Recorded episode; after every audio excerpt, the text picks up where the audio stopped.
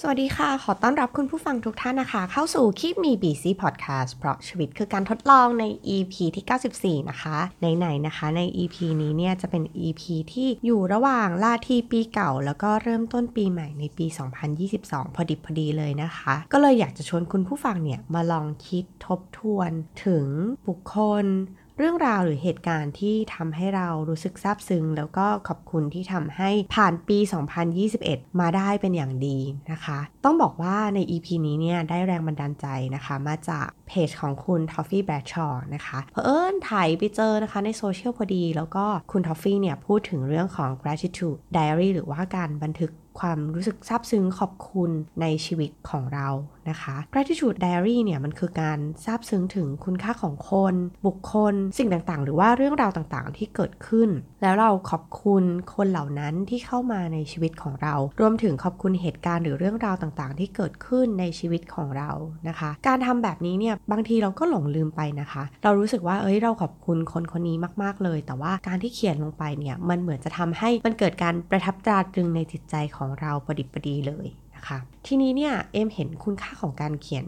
gratitude diary เหมือนกันนะคะ เพียงแต่ว่าเราอาจจะไม่ได้เขียนมันลงไปบางทีเรารู้สึกว่าเออเรารู้สึกขอบคุณชีวิตในทุกๆวันนะคะ ใครที่เป็นแฟนของคิมมีบีซี่ที่ผ่านๆมาเนี่ย เราก็มักจะพูดถึงในเรื่องของการมีความสุขในทุกๆวัน อันเนื่องจากมันเป็น New Year Resolution ของเราตั้งแต่ต้นปีที่เราคิดว่าปีนี้เราจะต้องมีความสุขในทุกๆวันให้ได้นะคะ รวมถึงการมีมอตโต้ในชีวิตว่า เฮ้ยเรารู้แล้วล่ะว่าคุณค่าของการมีชีวิตอยู่ของเราคือ การที่เราได้เกิดมาเพื่อทำความดี แล้วก็มีความสุขกับมันนะคะ ซึ่งมันก็เลยลิงว่าเออความสุขเนี้ยมันไม่จำเป็นต้องเป็นความสุขที่มันเป็นก้อนใหญ่ ๆ แต่มันหมายถึงว่าเราขอมีความสุขในทุกๆวัน โดยการเลือกมองนะคะ ว่าเฮ้ยวันนี้เรามีความสุขเรามีความสุขจากเรื่องอะไรนะคะ บางทีเนี่ยพอช่วงแรกๆเนี่ยเราอาจจะเขียนลงไปนะคะ แต่ว่าหลังๆเนี่ยก็รู้สึกขอบคุณยังรู้สึกมีความสุขทุกวันอยู่ แต่อาจจะไม่ได้เขียนลงไป เพราะฉะนั้นเนี่ยเรารู้สึกว่าเฮ้ยมันถึงเวลาที่เราจะต้องมา fresh up ตัวเองว่าอะเพราะฉะนั้นเขียนมันลงไป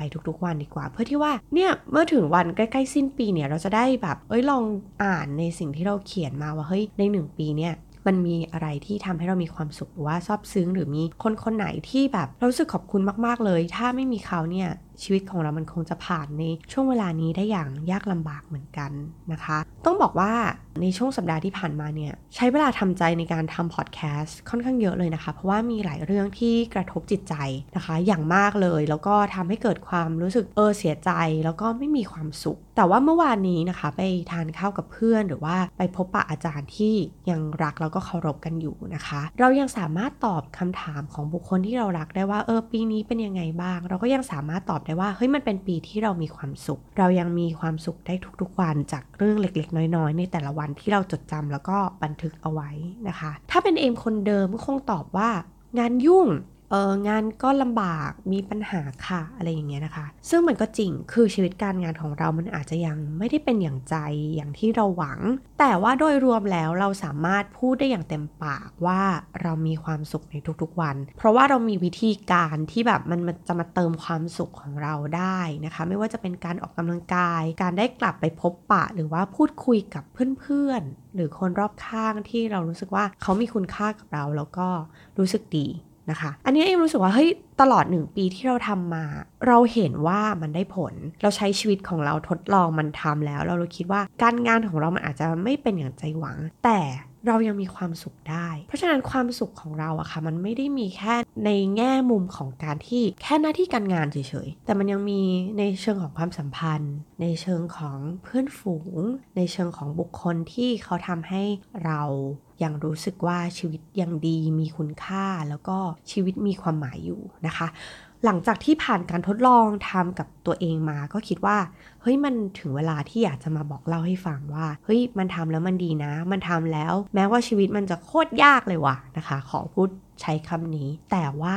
เรายังมีความสุขอยู่ ความสุขของหลาย ๆ คน ปริมาณของก้อนความสุขมันอาจจะแตกต่างกันนะคะ หลาย ๆ คนคิดว่าเฮ้ยความสุขมันจะต้องมาในรูปแบบของก้อนใหญ่ๆ ของชิ้นใหญ่ ๆ หรือเหตุการณ์ที่มันเป็นบิ๊กโมเมนต์ในชีวิตของเรา แต่ว่าเราสึกว่าที่ผ่านมาเหตุการณ์ที่ทำให้เรารู้สึกว่าซาบซึ้งแล้วก็ขอบคุณก็คือเหตุการณ์เจ็บป่วยที่ผ่านมานะคะ ในหนึ่งปีที่ผ่านมาเนี่ยเอ็มพูดถึงอาการเจ็บป่วยของตัวเองหลายครั้งเลยนะคะ นั่นก็คือการที่เอ็นอักเสบนะคะ เดินไม่ได้ประมาณ 1-2 เดือน มันกระทบ จิตใจเราค่อนข้างเยอะเลย แต่สิ่งหนึ่งที่เรารู้สึกซาบซึ้งแล้วก็ขอบคุณที่เหตุการณ์นี้เกิดขึ้นกับเรา เพราะว่าเรารู้สึกว่าเราได้เรียนรู้คุณค่าของการใช้ชีวิตอย่างปกติ บางทีการที่เราใช้ชีวิตแบบปกติไปเรื่อยๆ ทุกวันอะเราไม่ได้เห็นคุณค่าของมัน แต่จนวันหนึ่งที่ชีวิตเรามันห่างออกไปจากความปกตินั้นน่ะนะคะ มันก็เลยทำให้เรารู้สึกว่าเฮ้ยนี่แหละ จริงๆ แล้วเราตื่นมาได้ในทุกๆวัน ตื่นมายังทำงานได้ปกติ ยังมีความอยากอาหารตามปกติ ยังเดินได้ตามปกติ ยังสามารถที่จะวิ่งได้ตามปกติ ถ้าเรายังทำสิ่งนี้ได้อย่างปกติ เราอาจจะไม่เห็นคุณค่าของมัน แต่ว่าพอเราเดินได้ไม่ปกติ วิ่งไม่ได้เหมือนที่เคย มันทำให้เราเฮ้ยเห็นคุณค่าของการที่เราสามารถเดินได้วิ่งได้อย่างปกติ เราก็เลยคิดว่าเฮ้ยตื่นมาทุกวันเนี่ยก็ต้องขอบคุณแล้วที่สามารถตื่นมาได้อย่างปกติ ยังใช้ชีวิตได้อย่างปกติ ยังมีความอยากอาหารอย่างพอดีพอดีที่จะทำให้กินอะไรก็ยังอร่อยอยู่ และรู้สึกขอบคุณและก็ซาบซึ้งที่เราสามารถกลับมาเดินได้อย่างปกติ อันนี้ค่ะคือหลายหลายครั้งที่เรามองความปกติเป็นเรื่องปกติ แต่ว่าเราจะซาบซึ้งกับมันเวลาที่ มันไม่ปกติแล้วเนอะอันนี้ก็เลยคิดว่าเฮ้ยเป็นเหตุการณ์หนึ่งในชีวิตที่อยากจะเขียนมันลงไปว่า ขอบคุณที่ยังใช้ชีวิตได้อย่างปกติอยู่นะคะ อะไรที่ยังทำได้อย่างปกติรู้สึกซาบซึ้งแล้วก็ขอบคุณนะคะ อันนี้ก็อยากจะลองชวนคุณผู้ฟังลองคิดดูนะคะ ถ้าในปี 2021 เราไม่ได้เขียนอะไรลงไป เราลองคิดทบทวนให้เวลากับตัวเองสัก5นาที 10 นาทีที่จะได้ลองคิดถึงบุคคล หรือว่าเหตุการณ์หรือสิ่งต่างๆ ที่มันเกิดขึ้นในชีวิตของเราแล้ว เรารู้สึกซาบซึ้งแล้วก็ขอบคุณกับมัน นะคะหรือว่าผู้คนรอบตัวนะคะเมื่อกี้พูดถึงเหตุการณ์เจ็บป่วยไปแล้ว พอมานึกถึงบุคคลที่อยู่รอบๆตัวนะคะ ก็รู้สึกยิ่งขอบคุณ ขอบคุณที่คนเหล่านี้เข้ามาในชีวิตของเรานะคะ อย่างน้องในทีมของเอมยังรู้สึกซาบซึ้งและขอบคุณมาก บางทีเรารู้สึกเสียใจแล้วก็ผิดหวังกับการที่เราไม่สามารถขายงานนี้ได้นะคะ หรือว่าลูกค้าตอบเรากลับมาด้วยสิ่งที่ลบหรือว่าทำให้มันกระทบจิตใจเราแล้วรู้สึกว่า เออ ทำไมต้องพูดกันขนาดนี้ด้วยนะคะ แต่เรายังรู้สึกขอบคุณที่มีเพื่อนในทีม น้องในทีมที่ให้กำลังใจ แล้วก็ทำให้เราอะมีแรงที่อยากจะสู้ต่อกับงานที่มันจะยากขึ้นเรื่อยๆทุกปี แต่ว่าเรายังดีใจที่มีพวกเขาอยู่ คะทั้งในเรื่องของงานแล้วก็ในเชิงของกำลังใจที่ให้กันตลอดเลย รู้สึกว่านี้เป็นสิ่งที่ซาบซึ้งแล้วก็ขอบคุณแล้วรู้สึกว่า เออ มันทำให้ชีวิตหรือว่าคุณค่าในการทำงานของเราอะอย่างน้อยยังมีคนเห็น อย่างน้อยยังมีคนเชื่อนะคะ อันนี้ก็ลองนอกจากเหตุการณ์แล้วนะคะ อยากชวนคุณผู้ฟังลองคิดว่าปีนี้เรารู้สึกขอบคุณใครบ้าง ภรรยา สามีที่อยู่ข้างๆ ลูกน้อยที่คอยสอนเราตลอดเวลาบางที เราใช้ชีวิตยากๆ บางทีการได้เห็นชีวิตเด็กๆ ที่มีความสุขอย่างง่าย ๆ มันอาจจะสอนอะไรเราได้หลาย ๆ อย่าง หรือขอบคุณคุณพ่อคุณแม่ที่ยังสุขภาพแข็งแรงยังอยู่กับเรา หรือขอบคุณเพื่อนๆนะคะ ผู้คนรอบตัวที่เพิ่มเข้ามาในปี 2021 เนี่ยต้องบอกว่าคือเพื่อนๆสมัยเรียนนะคะ ก่อนหน้านี้ทุกคนก็อาจจะมีภาระหน้าที่ ต่างๆ หรือว่ามีความรับผิดชอบที่มันมากขึ้นตามวัยตามหน้าที่การงานที่เติบโตขึ้น บางทีเราก็หลงลืมเพื่อนๆนะคะ ในสมัยเรียนของเราไป แต่ก็ต้องขอบคุณนะคะ ที่การออกกำลังกาย พาเพื่อนๆในสมัยเรียนนะคะ สมัยมหาวิทยาลัยเนี่ยกลับมาได้คุยกัน กลับมาส่งกันบ้านนะคะว่าเฮ้ยเราได้ออกกำลังกายวันนี้ แล้วก็ให้กำลังใจเพื่อนว่าเฮ้ยดีมาก ทำดีแล้ว 20-30 นาทีก็ทำไปเถอะอย่างน้อยก็ดีกว่าไม่ได้ทำนะคะ การที่เราทำแล้วมันมีคนที่อยู่ข้างๆ แล้วคอยให้กำลังใจ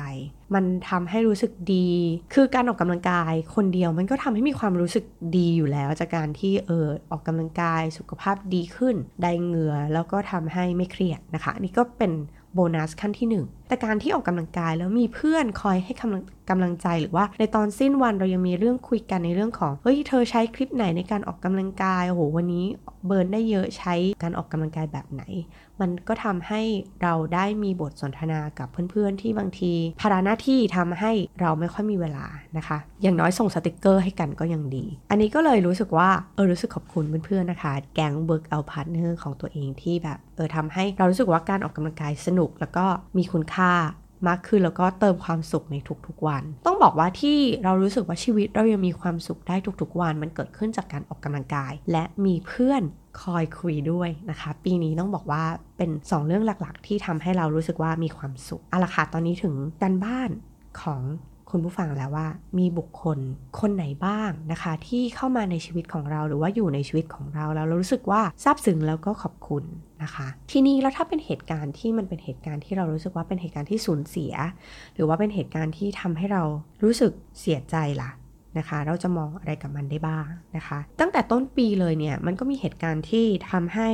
เอมาค่ะส่วนตัวสูญเสียบุคคลที่เป็นที่รักก็คือคุณน้านะคะ เราสนิทกันมาก ๆ เลยนะคะ แล้วก็มีอะไรเนี่ยเราก็มักจะคุยกัน โดยเฉพาะในปีใหม่เนี่ยเราจะนึกถึงคุกกี้นะคะที่ไออีเนี่ยส่งมาให้กินทุกๆ ปีเลย แล้วก็รู้สึกว่าทุกๆ ปีจะต้องมีการส่งคุกกี้นี้มาสินะคะ แต่พอมานึกถึงปีนี้แบบเอาปีนี้เราจะไม่ได้คุกกี้ละแฮะเพราะว่า อีไม่อยู่แล้วนะคะ การที่เราสูญเสียบุคคลที่เป็นที่รักตั้งแต่ต้นปีเนี่ย มันทำใจได้ยากมันรู้สึกโหเปิดปีมาก็เล่นเราหนักเลยเหรอเนี่ยนะคะ แต่ว่าการที่เราสูญเสียบุคคลที่รักเนี่ยมันทำให้รู้ซึ้งถึงคุณค่าของการบอกรัก แล้วก็การทำดีกับคนที่เรารักในช่วงเวลาที่เรายังสามารถทำได้อยู่นะคะ ไม่รู้อะไรโดนใจก็คือใน 1-2 ปีนะคะ ก่อนที่คุณนายยมจะเสียเนี่ยยมดีใจที่ยังได้บอกรักเขา เพราะว่าเอ้ย รักอีนะ อยากให้อีสุขภาพแข็งแรงอยู่ด้วยกันนานๆ ถ้าไม่ได้พูดคำนี้ออกไปเนี่ย ก็คงจะทำให้รู้สึกเสียใจมากกว่านี้ ที่ไม่ได้พูดหรือไม่ได้บอกตอนที่เขายังมีชีวิตอยู่นะคะ ดีใจที่ยังได้บอกรักกันก่อนที่จะจากไปนะคะ เพราะฉะนั้นเนี่ยการที่พูดขอบคุณขอโทษ และการบอกรักเนี่ยมันไม่ใช่เรื่องยากอีกต่อไป ต้องบอกว่าในสังคมไทยเนี่ยเราอาจจะไม่ได้เปิดกว้างในการของการแสดงความรักบุคคลใกล้ ๆตัว มากเท่าไหร่นะคะ อย่างเช่นการบอกรัก การกอดกันหรืออะไรอย่างเงี้ยนะคะ โดยเฉพาะในช่วงโควิดเนี่ยการกอดกันหรือการสัมผัสตัวเนี่ยยิ่งทำได้ยาก แต่ว่าเราก็ดีใจที่เราได้ทำก่อนที่เราจะไม่มีโอกาสได้ทำนะคะ อันนี้ก็เป็น gratitude diary ใน 1 ปีของเอมที่รู้สึกว่าเออทำแล้วแบบดีเลยนะคะ ทีนี้ก็เลยอยากจะชวนคุณผู้ฟังมาทำ gratitude diary ของตัวเองในปีใหม่นี้กันค่ะ เพราะว่าเราเชื่อว่าทุกสิ่งทุกอย่างในชีวิตของเราอะถ้ามองว่าเริ่มต้นที่ตัวเรา ปัญหาเกิดขึ้นจากตัวเรา อุปสรรคเกิดขึ้นจากตัวเรา หรือสิ่งดีๆ นั้นก็ล้วนจากเกิดขึ้นมาจากตัวเรา เพราะฉะนั้นเนี่ยจะทุกข์จะสุขแค่ไหนเนี่ยมันอยู่ที่ตัวเรามองละนะคะ อันนี้ก็ได้มาจากการที่เจ้านายเอมนะคะโคชชิ่งแล้วก็บอกว่าถ้าเรามองว่าปัญหาอยู่ที่มือเรา เราก็คิดว่าเราจะแก้ไขปัญหาด้วยตัวของเราเอง ก่อนที่จะมองว่า เฮ้ยมันเกิดขึ้นจากความผิดของคนนั้นคนนี้นะคะ เพราะฉะนั้นเนี่ยใด ๆก็คือเริ่มต้นที่ตัวเราก่อน การเขียนขอบคุณเนี่ยมันจะทำให้เราเห็นคุณค่าของการมีชีวิตอยู่ทำให้ชีวิตของเรามีความหมายได้อย่างไรนะคะ ในชีวิตส่วนตัวที่เล่าไปแล้วนะคะ ทั้งหมดทั้งเหตุการณ์ทั้งบุคคล ทั้งเพื่อนทั้งใด ๆ เนี่ยนะคะ มันก็อาจจะเขียนง่ายหน่อยมันเป็นเรื่องแบบ เรื่องส่วนตัวมันอาจจะคิดได้ง่าย แต่ว่าปีนี้สิ่งที่ทำได้ยากในการที่จะมองว่าเฮ้ยฉันจะซาบซึ้ง ฉันจะ gratitude กับการงานของเราได้ยังไง เอ็มว่า สำหรับส่วนตัวแล้วกันนะคะ การงานมันเป็นเรื่องที่โอ้โหจะซาบซึ้งขอบคุณได้แบบยากเหมือนกัน ทีนี้ก็เลยกลับไปนะคะ กลับไปลองดูว่าเฮ้ยเราเลยเราเคยเขียนอะไรมาบ้าง แล้วก็มันมี EP หนึ่งที่เราเคยเขียนถึงเรื่องของ Good Work Journal นะคะ จากหนังสือที่ชื่อว่า Designing Your Work Life นะคะ ซึ่งมันก็คือการ reflect ชีวิตการทำงานของเราในแต่ละวันผ่าน 3คำถาม นะคะ ใครที่สนใจนะคะที่อยากจะเริ่มลองเขียนดูนะคะ ก็สามารถเสิร์ชคำว่า Good Work Journal นะคะใน Designing Your Work Life ได้เลยนะคะ เขามีแบบฟอร์มให้ดาวน์โหลดได้แบบฟรีๆเลยนะคะ ไปลองดาวน์โหลดมาแล้วก็เขาทำเป็นตารางนะคะ ตั้งแต่วันจันทร์ถึงวันศุกร์ให้เลย แล้วก็ลองเขียนออกมาก็ได้นะคะ การที่เราเขียน Good Work Journal อะ มันทำให้เราได้รีเฟล็กชีวิตการทำงานของเราในแต่ละวันผ่าน 3คำถามเนาะสคำถามนั้นเนี่ยก็คือข้อแรกก็คือเราได้เรียนรู้อะไรใหม่บ้าง อันนี้คือคำถามแรกนะคะ ไม่ว่าสิ่งที่เราได้เรียนรู้จะเล็กน้อยแค่ไหนนะคะ รู้แล้วว่าเราสามารถลงลายเซ็น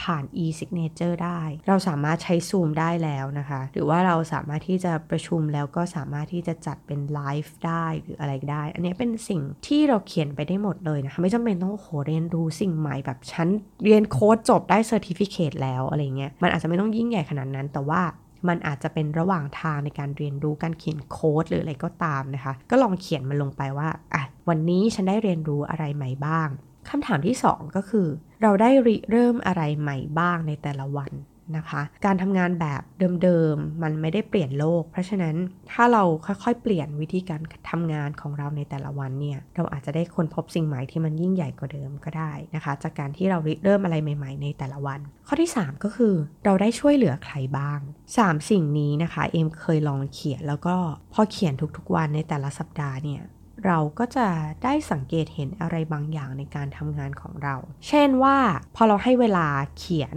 แล้วพอหนึ่งสัปดาห์ผ่านไปเนี่ยเราจะได้เห็นว่าเฮ้ยสัปดาห์นี้เราได้เรียนรู้อะไรใหม่เยอะมากเหมือนกันนะ หรือว่าสัปดาห์นี้เราได้ริเริ่มสิ่งใหม่กับทีมเยอะเหมือนกันเนี่ยไม่ได้หมายความว่าเฮ้ยฉันทำไม่สำเร็จนะ ฉันทำมัน ฉันพยายามเปลี่ยนมัน ฉันพยายามหาวิธีการใหม่ๆละ หรือว่าสัปดาห์นี้ได้ช่วยเหลือคนเยอะมาก และส่วนใหญ่เป็นลูกค้าของเรา มันจะทำให้เราเห็นว่าเฮ้ยคุณค่าการทำงานของเราอะมันไม่จำเป็นต้องรอให้ใครมาบอกหรอกว่า งานฉันมีคุณค่า งานฉันมีความหมาย ฉันได้ลงมือทำอะไรไปแล้วนะคะ แต่เนี่ยเราเห็นด้วยตัวของเราเองเลยว่า เออ งานฉันมีความหมาย ฉันสร้างคุณค่าให้กับทีม ฉันสร้างคุณค่าให้กับลูกค้าได้นะคะ ซึ่งพอเราเขียนแล้วเนาะถ้าลองเขียนลงไปแล้วเนี่ยค่ะหสัปดาห์ เราอาจจะให้เวลาตัวเองสัก 5 นาที หาที่เงียบๆ ลองหลับตา แล้วก็ขอบคุณกับสิ่งที่เกิดขึ้น ขอบคุณกับลิสต์ที่เราเขียนออกมานะคะ แล้วก็ลองรีวิวใช่ว่าเหตุการณ์ไหนสัก2ถึง4เหตุการณ์ไหมที่ทำให้รู้สึกประทับใจซาบซึ้งและขอบคุณไปกับมันนะคะ แล้วก็รีเฟล็กตัวเองว่า เฮ้ยทำไมเหตุการณ์นั้นเนี่ย มันถึงทำให้เรารู้สึกดี รู้สึกขอบคุณ รู้สึกซาบซึ้งอาจจะเขียนสั้นๆ เนาะไม่ต้องดราม่ามากสั้น ๆ เพื่อให้เรายังจดจำเหตุการณ์นั้นได้หรือความรู้สึกนั้น ๆ ได้ ว่าเออเขาทำแบบนี้เราได้ทำแบบนี้ให้กับลูกค้าและลูกค้ารู้สึกขอบคุณกับมันมาก ๆ รู้สึกแบบเฮ้ยเราคือวิธีการแก้ปัญหาให้กับลูกค้าจริง ๆ นะคะ แล้วก็บอกมันว่า เฮ้ยสัปดาห์นี้เป็นสัปดาห์ที่ดีพอแล้ว สัปดาห์นี้ถือเป็นสัปดาห์ที่ดีเลยนะ สัปดาห์นี้คือสัปดาห์ที่เราได้เรียนรู้ สัปดาห์นี้คือสัปดาห์แห่งการช่วยเหลือ สัปดาห์นี้คือสัปดาห์ที่ได้เริ่มสิ่งใหม่เสียที